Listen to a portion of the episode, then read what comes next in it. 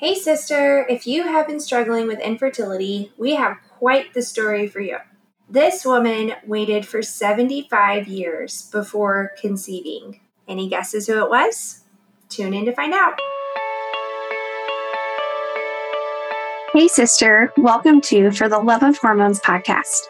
If you have struggled with finding satisfying solutions to your fertility, pregnancy, and hormone issues, you're in the right place.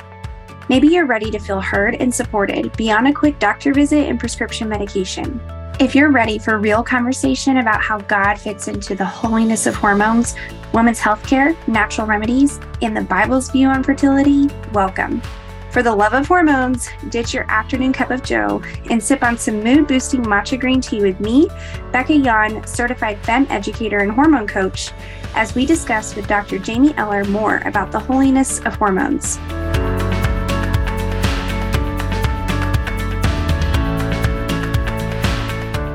All right, let's join together in prayer before we start today. Father God, thank you for this moment to come together and discuss these difficult topics that we are going to conquer today. Lord, I just invite your presence to this space. Holy Spirit, I pray for your guidance while we navigate through these conversations and help us to be sensitive to these topics and help give us courage to listen and to be open to what you would like us to hear from you today. In Jesus' name I pray. Amen. Amen. All right. So we are uncovering, I wonder if you know who it is, listeners. Okay, so let's make our listeners guess a little bit about who this woman is. 75 year wait, that's not a firm number. It is a an estimate. This woman is from the Old Testament and she was married to a really big deal kind of guy. His name was Abraham.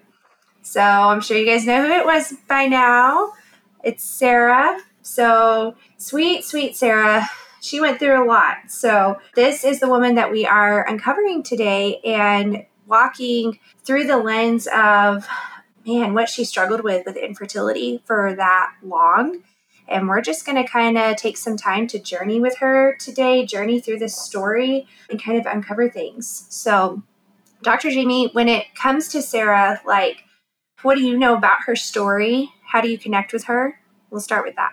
So, yeah, how do I relate to Sarah? We will definitely probably get into that. For those who don't know, she struggled a long time waiting for her baby and personally i'm in i'm in sarah's boat so um, definitely can relate to her as many as well as many other women out there today who are struggling with infertility yeah, it's really tough to look through. So, what we're going to kick off with is just Sarah's journey. So, what do we know about Sarah? At first, Sarah was Sarai. That was her original name before God gave her a new name.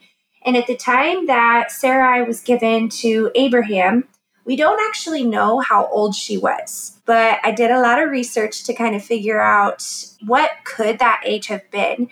And according to Ezekiel, typically women were given into marriage around puberty. And so then I did more research to figure out like, well, we know what the average age of puberty is today, but what could that have been in ancient Israel times? And basically the answer it's not anything super exciting. It's pretty much about the same. so really truly 7 to 14 years old was around the average time of girls hitting puberty even at that in way like way way way back towards the beginning of the world right but really 15 years old at the latest so if sarah was 15 years old at the latest that she was given to abraham in marriage or it was abram at the time then she finally gave birth at 90 so that's where we come up with this 75 year wait so let's just kind of pause on that and reflect on 75 years.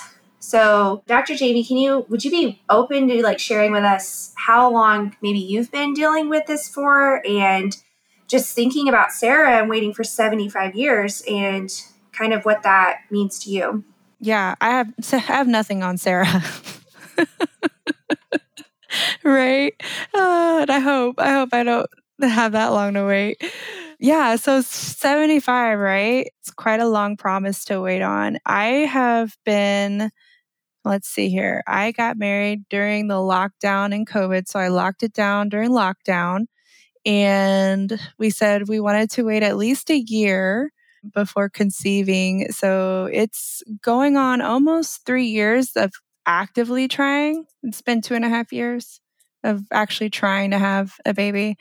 And it's not very long. And some women, I, I know, I know a lot of women who, in my personal life and through my professional life, that have waited several years. And so, so it's, it, but you know what? It doesn't matter how long you're waiting, whether it's a year or 10 years or 15, it's not any less painful. So I don't ever want to like discredit anybody's wait time. I, I've, I certainly know how it feels wanting something so bad and wondering why it's not happening yet. So definitely don't want to discredit anybody's wait. It's all it's painful no matter what. Yeah, absolutely. And it's just I know everyone's at a different place and different things trigger, but I mean even just even the story can be a trigger for people, you know, and being around a pregnant woman or a woman with a baby or a family can just be hard. Mm-hmm. That's why I want to talk about it because I love talking about these things. Even, I mean, how else are you gonna? I mean, you got to live through it anyway, right? So you might as well, you might as well process it and identify your strengths and your weaknesses and figure out how to get through this season. Right. So for Sarah, it comes right off the bat with and I'm just going to stick with Sarah. Like technically she's Sarai at this moment that I'm referring to, but I'm just going to stick with Sarah. Okay. So it just comes right off the bat with she was childless. Like they got married, she was childless. So that's what kind of led me to believe okay, she was probably really young. And obviously, way back in the day, they didn't do any type of pregnancy prevention or avoidance. There was no need for that. Children were 10,000% seen as a blessing and a gift from the Lord. And it immediately says she was childless. So in my mind, I'm presuming that means, I mean, they must have known within a few months or I don't know, around six months or so that, like, okay, Sarah's not getting pregnant. So she must have known at such a young age. So I was trying to reflect and think on, and Dr. Jamie, I'd love to hear your thoughts on this, but because we know what what some of the common causes of infertility today are but thinking of like what could what are those causes now and could those causes have been the same back then so some of the things that came to my mind was the lord closing the womb because i know that it is mentioned sometimes in scripture that god did do that it is not mentioned in this specific case. So it doesn't say that the lord closed her womb it just said that she was childless. Anyway so i'll touch on that but then i kind of love to hear your thoughts of just like kind of getting in her shoes and thinking of why even from a doctor's perspective looking back on ancient times. Absolutely. Do you want to do you want to finish your thoughts and then i'll jump in with the medical stuff yeah so I, I mean i think those are my main thoughts so there was that the lord closing the womb you know i thought about endometriosis i don't know if that would have been as pertinent back then obviously there's polycystic ovarian syndrome pcos we don't know what her cycles were like. Like, we just don't know a lot, but it would be interesting to kind of just reflect on potentially what could have been happening on an endocrine level. Yeah, sure. So I will hit you with some statistics. Um, I know you like those. As of right now in the United States, as far as infertility, it affects 9% of men and 11% of women in the US. And worldwide, that's um, one out of six people worldwide. It's some it's about a similar rate for women in the United States. I didn't write that down, I forget, but it's about one, I think, one in eight, one to six or one in eight. And in the first year, one in five young couples are unable to conceive after one year. And then as far as the medical field, where I see this a lot with my fellow colleagues, one in four women physicians struggle with infertility.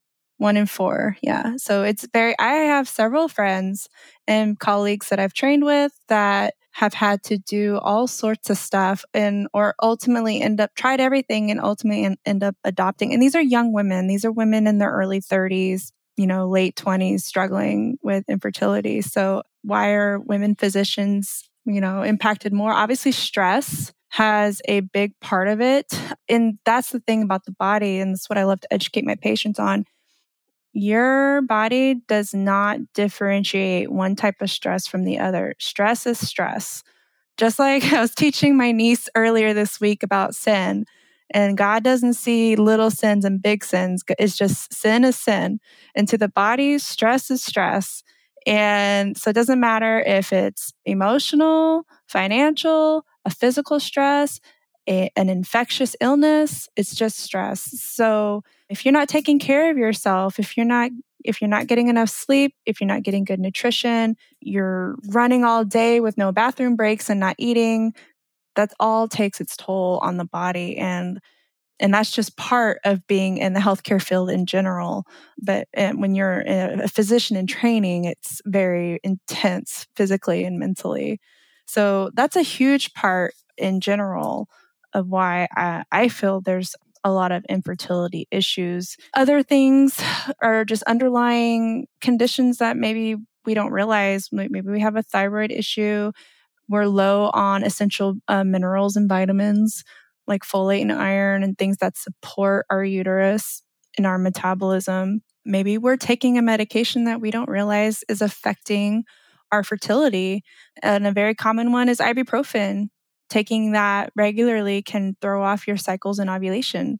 So, man, I could just go all day on that. yeah, ibuprofen, I know it's like a blood thinner. So, how does it in particular impact fertility? So it's not a blood thinner, it's actually a non-steroidal anti-inflammatory. And so it actually affects a pathway that has to do with inflammation like at the very beginning stages and of of like prostaglandins being made and all that. How it actually affects ovulation, I don't want to go into that because I don't want to misspeak on it. so that's something I could let, get back to you on for sure. Yeah that's like very interesting to think about. And that's honestly one of the first go tos that women go to when they're on their period, you know, mm-hmm. to reduce pain. So there are other options out there, ladies, for sure. For sure, for sure. And other common things is, um, you know, you've you've said this before. Being on the birth control pill is a known, or any sort of uh, contraceptive, hormonal contraceptive, puts you at an increased risk for for infertility. Yeah, I would have to say, though, I think stress is the biggest one. And people just don't realize how much that can affect your cycles, especially in younger people. And maybe you've experienced this. I certainly did. I got so stressed out, like your cycle gets delayed and you think, oh my gosh, I'm pregnant. And then you're like, I'm not. And what that, you're like, what in the world's going on? yeah. But it's all stress yeah, it's really interesting. And, I, and I'll speak to that in a spiritual sense too, in that this is just my personal belief as a Christian woman, but I think sometimes us women are operating outside of our God given roles and that we are taking on more than we're supposed to be taking on. The secular culture is that we are just as good and as strong as men, and we should be doing all all of those things and trying to be mothers and and everything else and i just think you know that's operating you know and, and that nothing against that women who can and want to and do that i mean i have no room to talk i am a private practicing physician and sometimes i'm thinking what in the world am i doing? I should be at home raising babies. But I think there's a there is a balance point and you you really have to check in with yourself and and be like am I operating outside of what God has for me? Am I trying to do more than what God ha- wants me to do not that you can't but what is your purpose? Is your purpose to climb the the leadership ladder at some organization that ultimately doesn't care about you?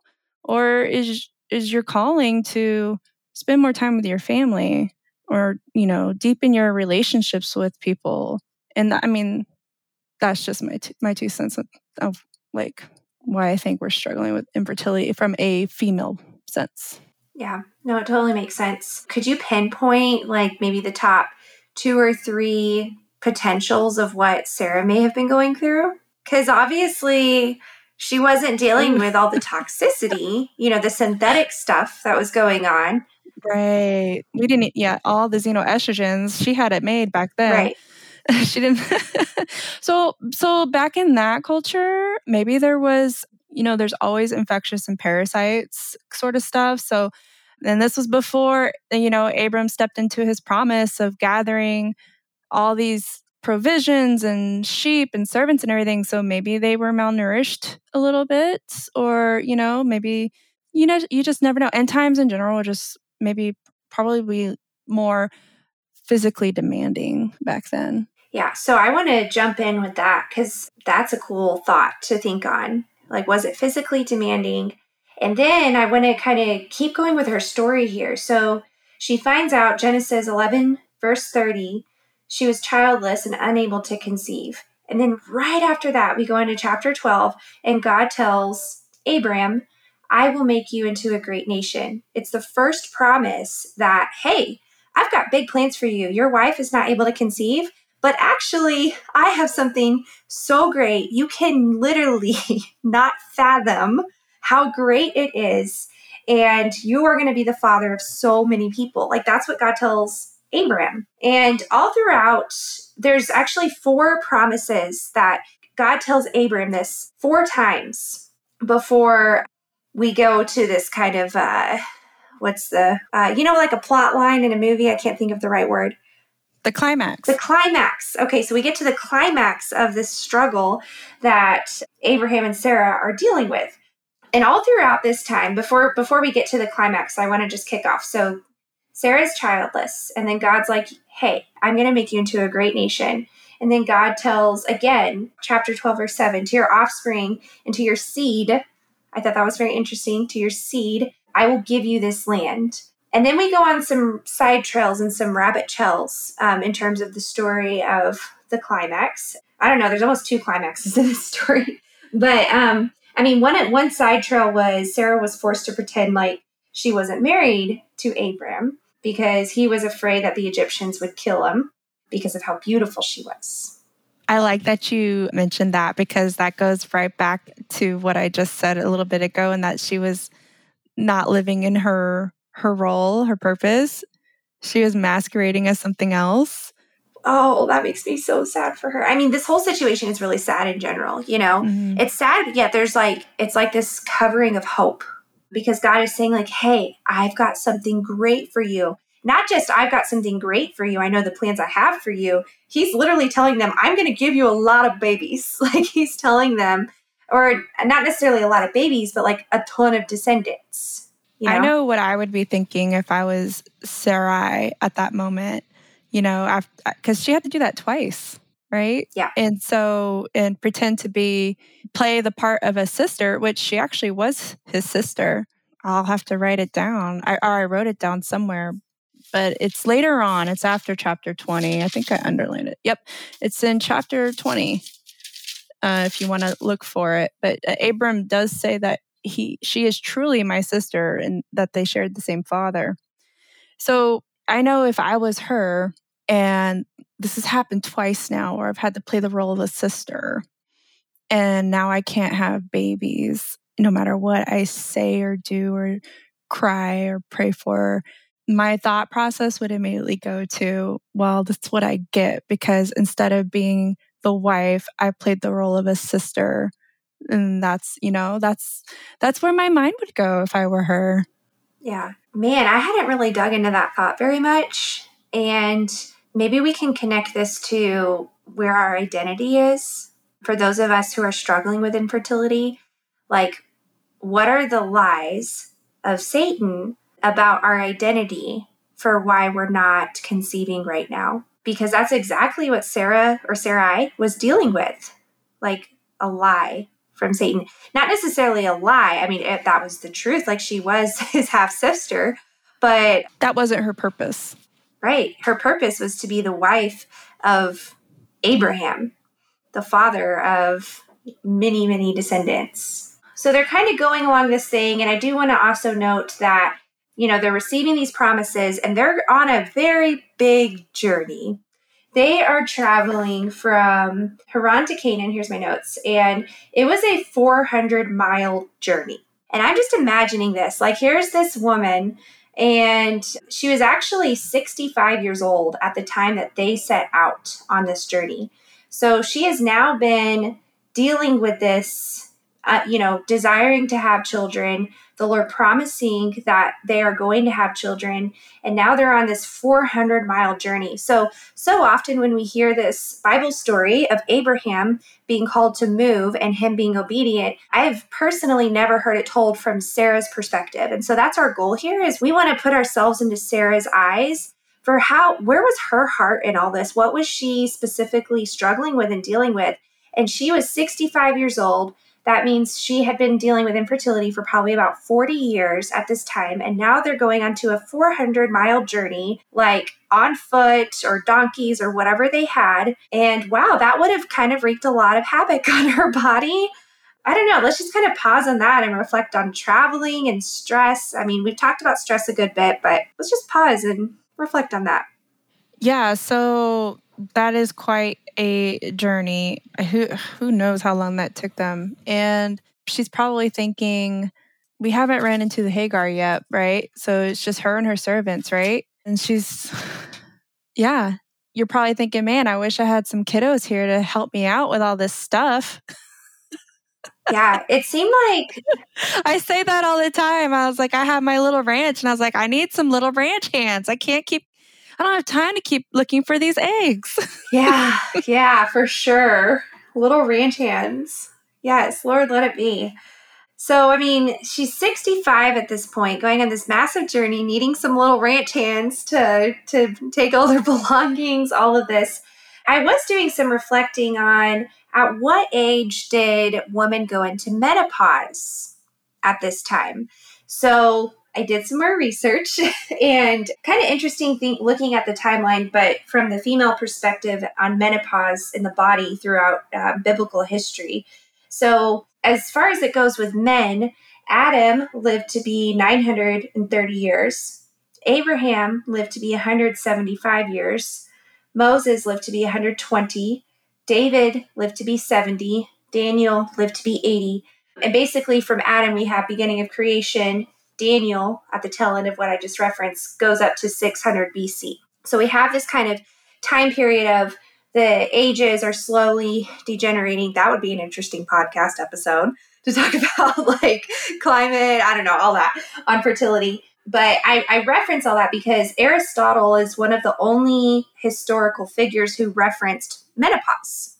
Um, and he said that this was around 350 BC. Okay, so this was more close to Daniel's time frame when they were living as old as we do today. And Aristotle referenced that the age of menopause was around 40 years old. So that's actually 10 years earlier than where we're at currently today. Today, the average age of menopause is 51. So, looking back even farther, I did a lot of math and a lot of crunching, and I'm going to save you guys the bore. But basically, Sarah, when she actually had her baby at 90 years old, it would have been like a 65 year old having a baby today who had never conceived before. So that's kind of like the timeline. And Jamie, you're looking at me like, I want to hear what you're thinking right now. Go ahead. now, that is a true geriatric pregnancy. because I think it's the age 35 that that term gets thrown around, like your geriatric pregnancy, because you know you're waiting to the towards the end of fertility. And I'm like, well, I'm 37 now, and I'm just like, I'm gonna be a geriatric pregnancy by the time I get here. but no, that was that's a true geriatric pregnancy.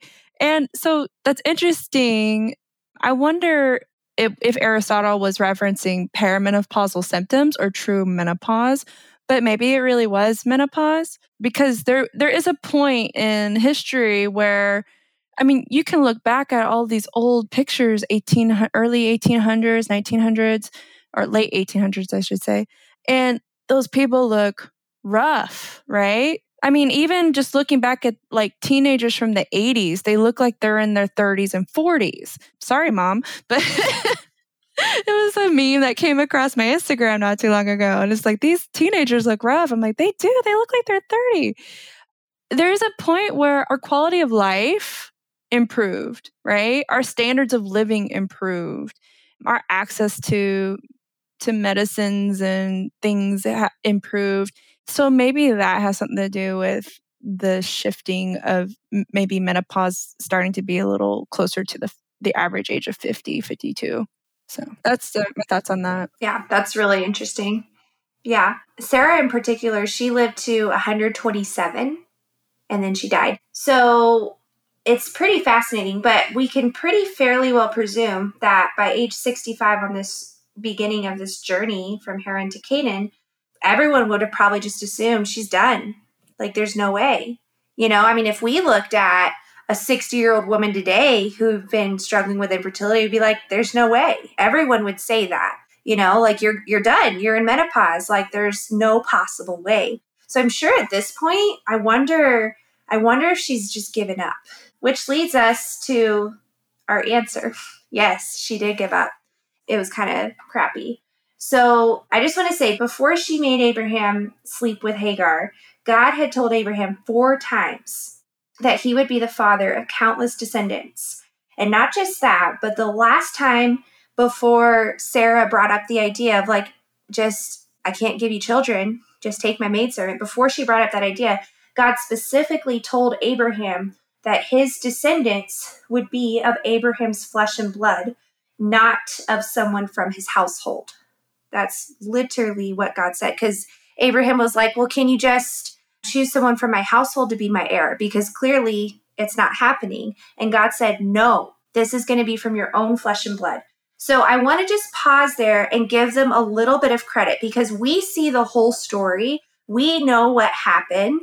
They didn't know. They didn't know. So I did have a thought of like, did they think possibly that that God was referencing only Abraham's seed and not Sarah's part that God was promising for these descendants? Like, is that, could that have been a thought in their mind, which I think is a lie? And I want to talk about it, but that could have been an honest, genuine thought of like, well, Sarah's like, well, maybe I'm just not it. Maybe I'm just not enough.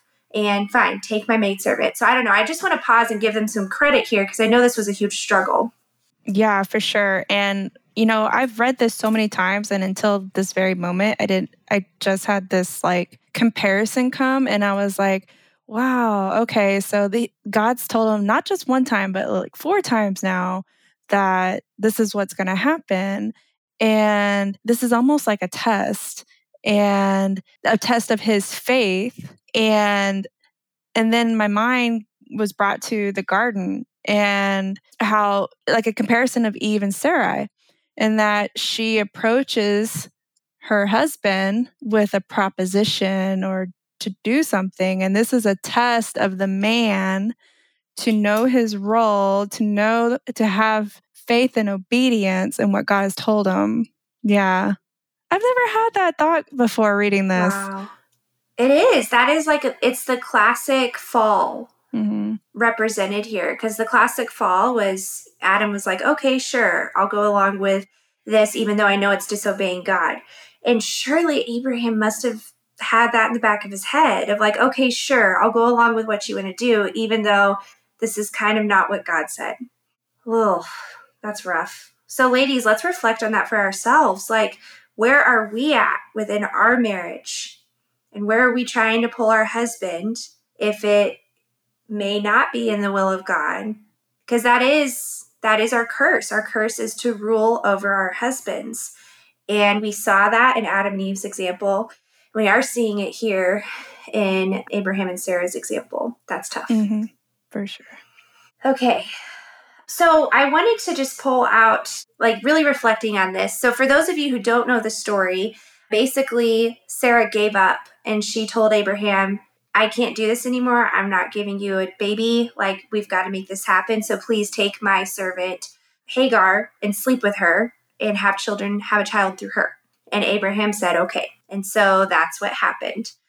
And I don't know if you guys have ever heard of this book. It is phenomenal. I have not read a lot of books repeatedly, like the same book over and over in my life, but there's this one book. It's called God's Smuggler by, I think it's goodness, you I should know. I think it's my brother Andrew.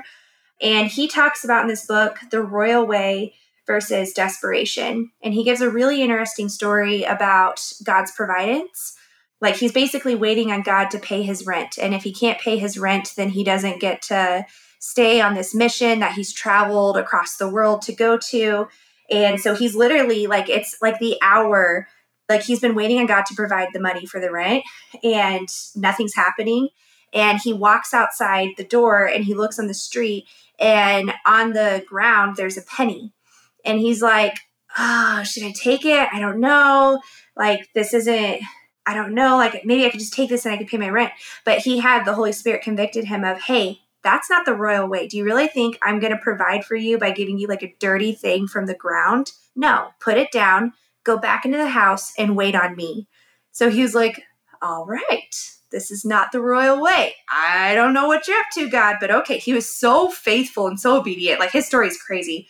So he walks back into the house and someone like brings in the mail, like I kid you not, like 15, 20 minutes before like he has to pay his rent or they're kicking him out. And he opens it up and it's a check from like someone way back home, like hundreds of miles away, and it pays the exact amount of his rent. And he's like, he coined that term of that is the royal way. Our God is royal and he will provide for his children in his way, in his time. And so when we kind of think about that and we look at this, you know, really difficult moment of Abraham and Sarah just relenting and kind of giving in, it's not, this isn't the royal way. This isn't what God desired. And we see that in fulfillment. So, moving into this a little bit, my husband Adam, I was talking with him about this story, and I'm so glad I did before we recorded because I did not realize this. So, Hagar, we knew, ended up getting pregnant, and she had Ishmael. Ishmael, I did not know this, but he was, Muhammad was the descendant of Ishmael.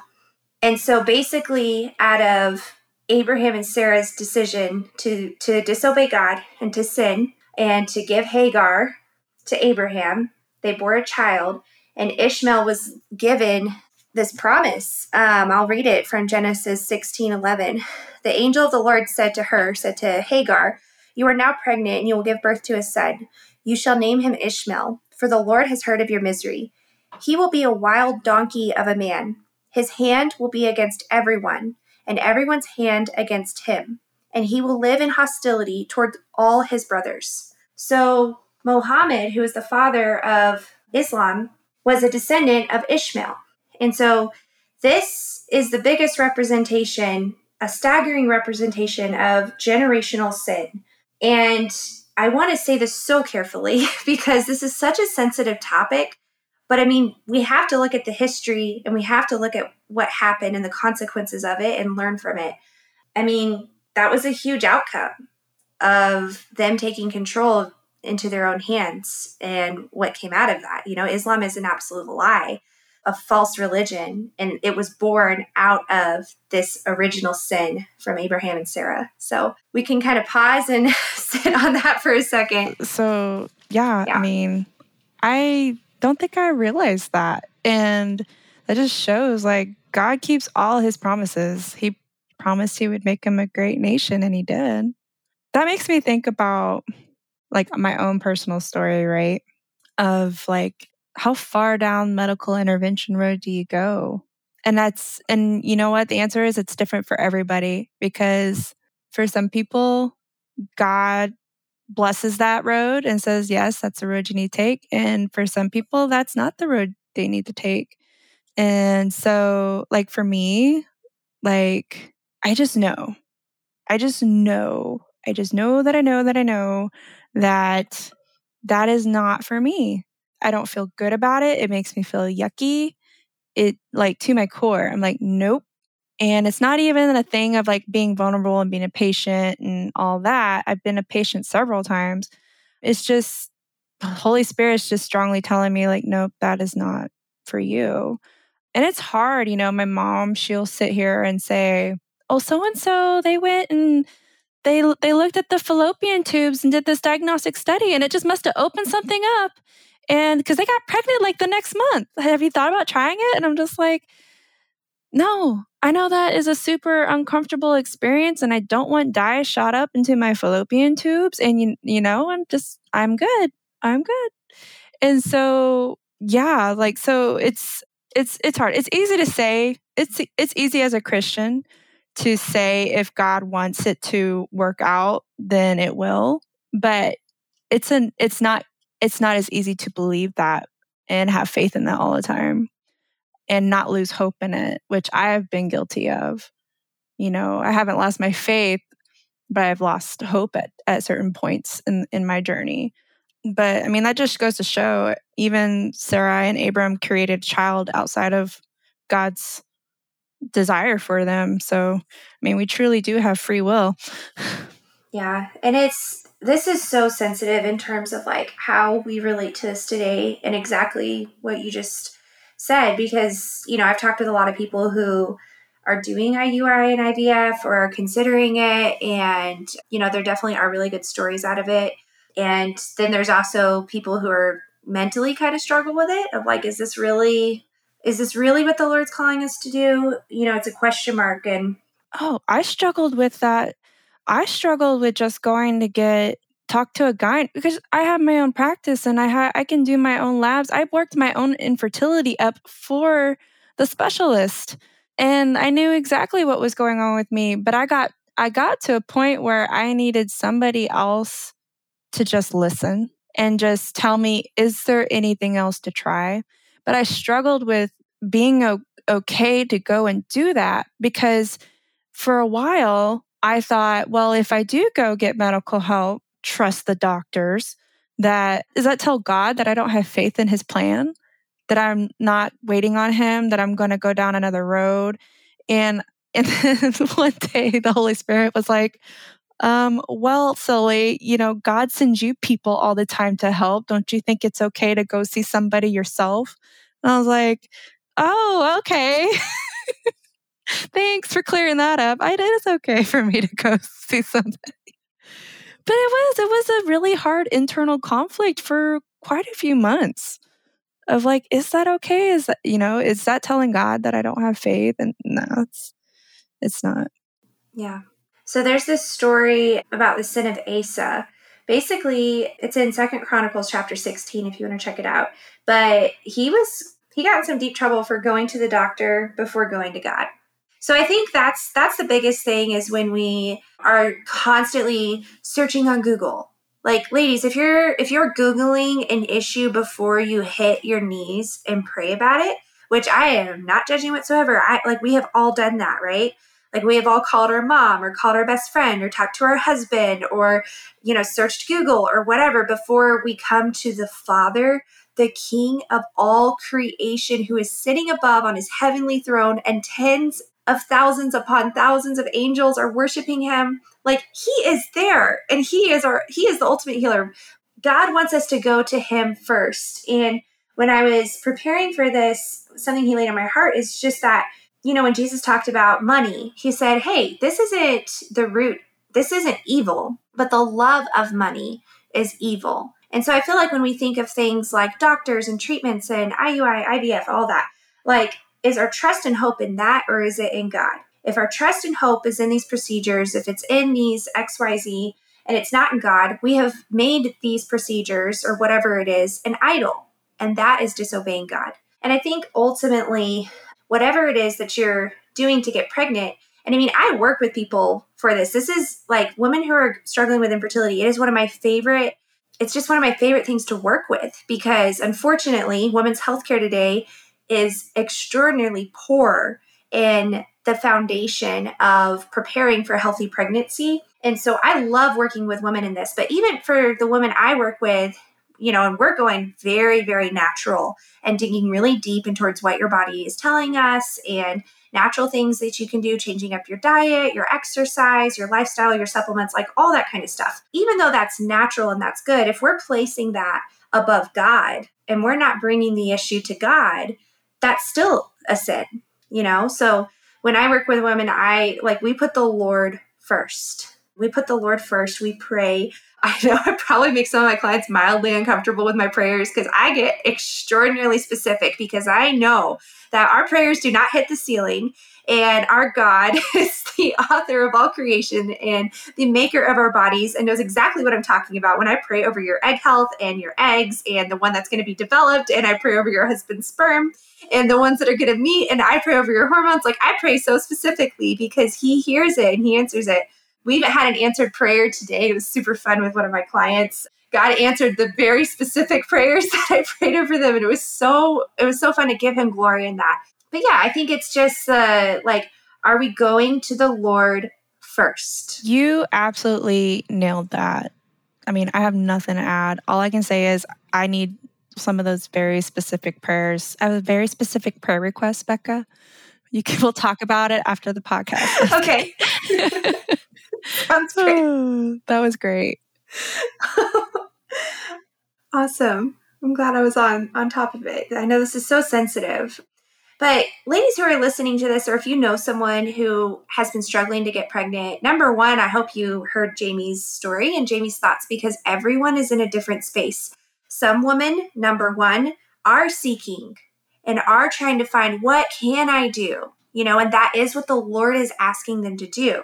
You may be listening to this and knowing like God has led you to this podcast and you are hearing these things for the first time, uncovered and so real and raw and authentic and towards him. And he might be asking you to connect with me, or maybe you have talked with someone earlier and he's put, putting that person's name on your heart to reach out to. So, number one, listen to the Holy Spirit, ask the Lord, submit to Him. And number two, just like stop and reflect as um, maybe if you're not in the seeking stage, to still just wait on the Lord and be encouraged because Sarah waited on the Lord for a very, very, very long time and take hope and take encouragement from her story because I don't know if there's another woman who waited that long 75 years. I'll speak one thing to that. A lot of times we are keeping our own stories to ourselves, our, our struggle stories to ourselves, and we're not telling our friends or our sisters at church. And you would be very surprised how people you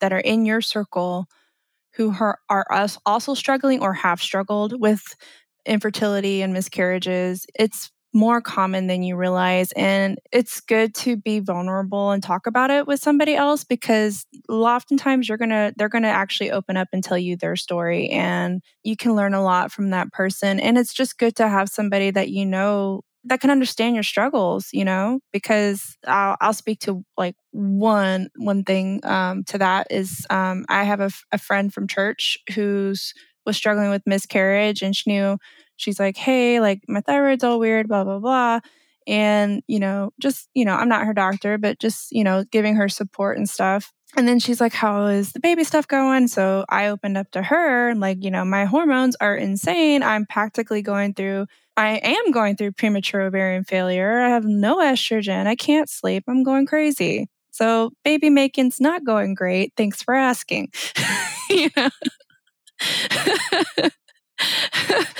and and so but you know she we prayed for each other and we had each other we were in each other's corner and eventually she did get pregnant again and she and she had a baby shower and because she knew what i was going through she did not take it personal when i was said i brought her a baby shower gift and i said you know i'm really happy for you but you know this it's going to be too much for me to be there but uh, you know and so she was able to be very accepting of that and that i wasn't able to put myself in a vulnerable situation with that because i knew it would be a trigger for me but if we weren't ever talking to begin with, she would have just been like, well, she don't care. She just gave me this gift and she's not even going to come. Like, you know? So it's very important, I think, to just take a risk and be vulnerable with the people that are close in your circle because you might be really surprised what the other person's going through. Yeah, absolutely. And I think there's a lot of important things to that and the reason behind for what you just mentioned and the one I want to highlight is the power of a praying person. Like I said earlier, guys, our prayers do not hit the ceiling. They are ascended into heaven and they are incense in golden bowls at the foot of the throne of Jesus Christ, our King. And he will answer every single one in due time. And so when we do open up and we are vulnerable or we're willing to gently ask a deeper question, like Jamie, you literally said that last night I was at our church's worship night and a girl who I've kind of known, like I haven't known her very well. I served with her in Awanas this past year and we were just talking a little bit and um, you know, she mentioned something about my daughter Ellie. I was holding her and and she was asking how it's going. I was like, "Oh, it's good. We're just so thankful for her. You know, we had several miscarriages and she's our triple rainbow. And um, she was like, it's just the hardest thing to go through. She said, I know it is the hardest thing to go through. And I said, have you, have you had a miscarriage? And she said, just so sheepishly, like, yes, I have. And it just like, it is just heartbreaking. And it's just one of these things where, you know, just it's, it's so hard to talk about, but it's so important. And especially in the terms of just prayer and connecting and uh, I was like, girl, I, I'm going to probably be one of your best friends and resources from here on out. So my podcast is about to launch. I hope you're listening now. You know who you are. But um, it's just, yeah, it is really important. You know, number one, to be willing to share, and number two, to be willing to ask a deeper question in a, such a gentle way. You know, we don't want to be invasive or, and if it's not the right thing, but um, yeah, so um, I think we'll just kind of wrap this up with just us reflecting on is this the royal way? Wherever we're at in our journeys, if you are dealing with infertility, or again, if you know someone who is, please share this with them. Um, but whatever you're dealing with or chasing after, is this the royal way? I don't know where you're at. I don't know what doctor you're seeing. I don't know what things you're Googling actually, I kind of probably do know what things you're Googling and you need to stop that and find someone good, um, please just feel free to reach out to me. I'm happy to help you and point you in the right direction. But the most important thing is that God blessed Abraham and Sarah despite their attempts to take control, and it was His way in the end. They God blessed them with baby Isaac, and it was it was God's way in the end. It wasn't it wasn't through Ishmael. Ishmael was still blessed, but yeah, we just want to reflect on that. Yeah, so I I really like that the royal the royal way. And it can be hard to act the royal way at times because no matter how long you're dealing with I don't like the word infertility. I'm going to call it conception delay. the you know, no matter how long you're dealing with conception delays, there's that those phases of grief denial, anger, frustration, depression. And sometimes you'll cycle back through them a couple different times. And so, in different phases, it's really hard to act the royal way. I mean, a year and a half ago, before I realized I had some hormone issues, man, it's like when you're trying to conceive and you can't, everybody around you is freaking pregnant and their dog. I was I remember standing out at my farm and I had five heifers and four of them are pregnant and I said even the freaking cows can get pregnant. And I'm like, what in the world is wrong with me? And I'd go to a Ross and there's two pregnant ladies right in my face and and and and, and I'm just like, what the heck? And and then it would get even harder. There'd be even harder situations where I'm dealing with a very unhealthy mother. Like her health is so poor and she's not taking care of herself. And guess what? She's got the blessing of twins and she doesn't care what happens to them and she's not getting prenatal care. And and here I am at the family physician. She doesn't know what I'm struggling with. And I just like, wow, it can be really difficult to act the royal way and not give in to the lies and the deception of the enemy. And so I'm glad you said that because it's just, I even wrote it down in my notes for today about think about how you want to act. And, and even if that means like you need to put yourself in a situation before you go there and say like okay if somebody asks me this this will be my response because you're you're ready you're not going to be thrown off guard you know um, at this point people will be like me and my husband, they'll be like, So when are y'all going to have kids? And my husband just waits because I say it. I'm like, well, well, we're just still trying to figure out how all that stuff works, you know. and then just throws it right back to them, and they wish they never even asked me. but um, I personally, I never wanted people to walk on eggshells around me. I never want people to have to hide their happiness because of me, because who knows how long that other person has struggled, what they've struggled with, and they're finally enjoying a blessing. And so I never want to take that away from somebody else. And I don't ever want people to change how they have to be around me. That that's not godly of me to make people do that. So I would say, you know, really check yourself and realize that your identity is in Christ and not in the lies that the devil's trying to tell you for sure. I'm going to segue right into this.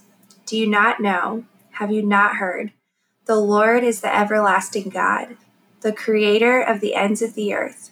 He will not grow tired or weary, and his understanding no one can fathom. He gives strength to the weary and increases the power of the weak. Even youths grow tired and weary, and young men stumble and fall. But those who hope in the Lord will renew their strength. They will soar on wings like eagles. They will run and not grow weary. They will walk and not be faint. So, woman listening to this, Dr. Jamie, hope in the Lord. Hope in the Lord. And guys, we're just we're going to wrap this up here and we want to give you some more hope moving forward as well of like uh, for our next episode we want to tease you a little bit because we're going to kind of carry this conversation into what are the basics what are the basics that you should know if you're walking through this and you don't know for to know like what should i be doing uh, so we're going to go into that in our next episode. Um, that's going to be our next conversation. And it's just going to give you the foundations and basics that if you've never heard these things before, this is what you need to be doing first. And no, this is not what your OBGYN will tell you. So uh, that I'm just going to leave it with that. um, so in wrapping up today, we just want to thank you guys for listening. If this just tugged on your heartstrings, um, please feel free to reach out to me but please, before you reach out to me, I want you to pray. I'm calling you to get on your knees and pray if this has just been wrenching your heart. Pray and ask the Lord, God, what is the next thing you're asking me to do? And please just stop and listen to Him. Um, and feel free to reach out to me. Again, I love working with women who are in your shoes. Yeah. And leave us a review. That helps this message to get out to so many people. And we thank you if you have left us a review. Uh, it really helps the ratings and just for this to show up on people's apps. Like that's what we want. We just want to show up in someone's earbuds when they're doing laundry unexpectedly and kind of get hit in the face with the glory of the Lord. so, yeah. Dr. Jamie, can you close us out in prayer? I'm going to spin it back on you because oh we're going to get one of these specific prayers. Ooh, oh, I'll pray for you and everyone. Oh, I love that. Thank you. mm-hmm. Okay, let me pray. Oh, goody. oh, man. Lord Jesus, we come before you. Holy Father, oh, God, you are so good and you are so holy, and you are the creator of the ends of the earth. You are the creator of all things. And Lord, I pray a very specific prayer I pray this over Dr. Jamie, and I pray this over the woman who is listening to this, who just resonated with this and has desired a baby for however long. And it is the deepest desire of her heart that you have given her. And so, God, wherever she is at in her cycle, I pray, Lord, that um, in her next cycle, or if it does relate to this cycle, Lord, I just pray, Father, for a healthy period, I pray that stress would be so reduced. I pray that you would give her wisdom and guidance in how to thicken her rope of patience and thicken her rope of filling her cup with you so that she can handle stressful events without it chiseling off her rope, Lord, chiseling off her patience. Um, I pray against cortisol spikes. And God, I pray for a healthy, a beautiful egg to be selected by you the Creator, Lord. I pray that egg would be properly stimulated and grown and developed. And I pray that estrogen would rise swiftly and beautifully. And I pray for an abundance of cervical mucus. And I pray for a healthy ovulation. And God, I just ask for a beautiful conception. I pray that you would knit a baby together in her womb. Your works are wonderful, and we praise you, for this baby will be fearfully and wonderfully made by your fingertips. God, I pray that the journey through the fallopian tube would be wonderful. I pray that the baby would healthfully implant into the uterine lining. And I pray that her progesterone would be awesome. Beautiful levels coming from a healthy, functioning corpus luteum. I pray for a great, um, well, I just pray that the luteal phase wouldn't end. And I pray that she would continue on in carrying a healthy baby and a healthy pregnancy. And God, ultimately, we pray that you would get all the glory and honor and praise in this. I ask this in the holy name of Jesus. Amen. Amen. That was so beautiful. That was the most beautiful fertility prayer I've ever heard. Thank you so much. Wow. Thank you. Yeah. It's over you and over over you listeners. So what a beauty of a podcast. I love it. I love it. Awesome. All right, guys. We will see you next time.